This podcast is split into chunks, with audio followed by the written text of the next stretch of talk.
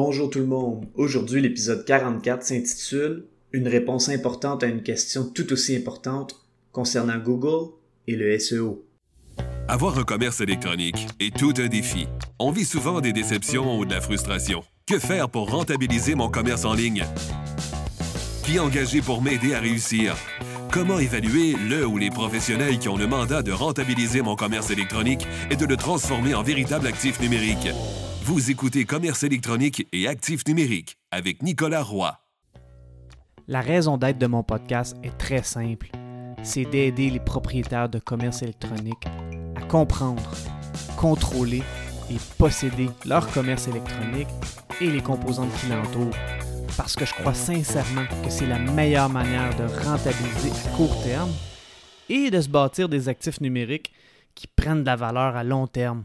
Dernièrement, je lisais une publication sur LinkedIn de Rose Perron-Légaré, que je salue d'ailleurs, qui se lisait comme suit. La voix, parce qu'elle crée une intimité et un sentiment d'exclusivité, est une excellente façon de générer des leads. Ce n'est pas pour rien que des applications comme Clubhouse et Balado gagnent sans cesse en popularité. On dit même que les messages vocaux sont incroyables pour transformer un client potentiel en client satisfait. Personnellement, et plus par lâcheté que par stratégie, si je suis honnête, je suis vendu aux messages vocaux depuis belle lurette. Changeras-tu ton monde de communication pour l'essayer? Fin de la citation. De mon côté, j'ai répondu à cette publication en disant J'aime le vocal et j'utilise beaucoup de vidéos tutoriels pour expliquer et montrer des trucs spécifiques à mes clients. Habituellement, j'envoie mes vidéos dans un court message écrit, alors j'ai la loupe complète. Mon podcast est aussi un moyen de connecter avec les gens de façon plus globale. Eh bien, ce matin, j'ai reçu une question vraiment importante par courriel et j'ai décidé, parce que j'ai été inspiré par cette publication-là, de vous partager le contenu audio de la vidéo que j'ai préparé pour cette personne. Sa question est vraiment très importante et ma réponse l'est tout autant, même si cette personne aimerait peut-être en avoir une autre. Avant de débuter l'épisode, j'aimerais vous inviter au groupe Facebook Commerce électronique et actifs numériques.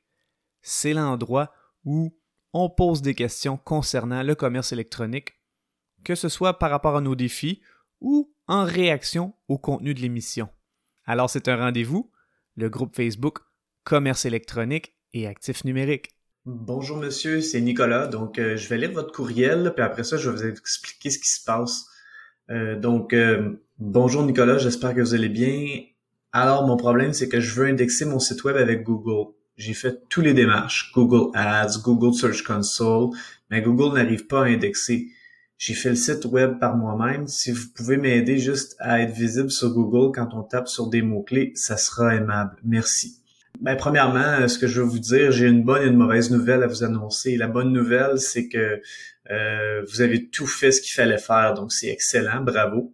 Euh, la moins bonne nouvelle, c'est que présentement, je peux rien faire pour vous aider. C'est plate à dire, mais je peux rien faire pour vous aider. La raison pour laquelle je peux rien faire pour vous aider, c'est simple, c'est que euh, dans l'épisode 26 de mon podcast, j'en ai parlé un petit peu, puis je vais aller encore plus loin cette fois-ci, mais l'épisode 24, c'est est-ce que Google est notre ami pour le SEO? Puis euh, je vais vous inviter à écouter le podcast si vous le voulez bien. Mais euh, grosso modo, ce que ça dit, c'est que Google, quand il y a des problèmes, il vous le dira pas. Donc en ce moment, Google a des problèmes. Google n'indexe pas les sites web. il y a des journées comme ça, puis c'est très, très, très fréquent où est-ce que Google n'indexe pas. Donc, la vitesse d'indexation des sites web est beaucoup plus lente. Je ne sais pas c'est quand vous avez fait, que vous avez fait votre site web. Par contre, euh, si euh, ça fait quelques jours, ben euh, Google n'indexe pas. D'ailleurs, je vous invite à aller voir, puis je vais vous mettre le lien en, en détail. Mais c'est americanwaymedia.com baroblique index-detector. C'est une collègue à moi, Caroline Osman, c'est une américaine qui est une experte en SEO, qui vit euh, au Texas. Et euh, elle, ce qu'elle a fait, c'est qu'elle a programmé euh, parce qu'elle, ça fait quelques mois, là, ça fait déjà au moins, oh, ça fait plusieurs mois qu'on a des problèmes d'indexation avec Google. Puis ce qu'elle a fait, c'est qu'elle l'a programmé à savoir si Google est en mode on ou off pour l'indexation des sites web. Et comme on peut le voir ici, Simple Indexing, Accepting New Content, September 9 to 29, donc le 9 septembre 2021, présentement, euh, on voit que Google n'indexe aucun nouveau contenu parce que c'est en rouge, c'est à off. Puis c'est la même chose pour le JavaScript, c'est à off. Donc dans les deux cas, c'est à off. donc on voit là que c'est vraiment là, si vous regardez ici sur l'historique, on voit que la dernière fois qu'il y a eu de l'indexation qui s'est faite, c'était le mercredi 1er septembre. Donc le 2, le 3, le 4, le 5, le 6, le 7, le 8 et le 9. Google n'a pas fait d'indexation.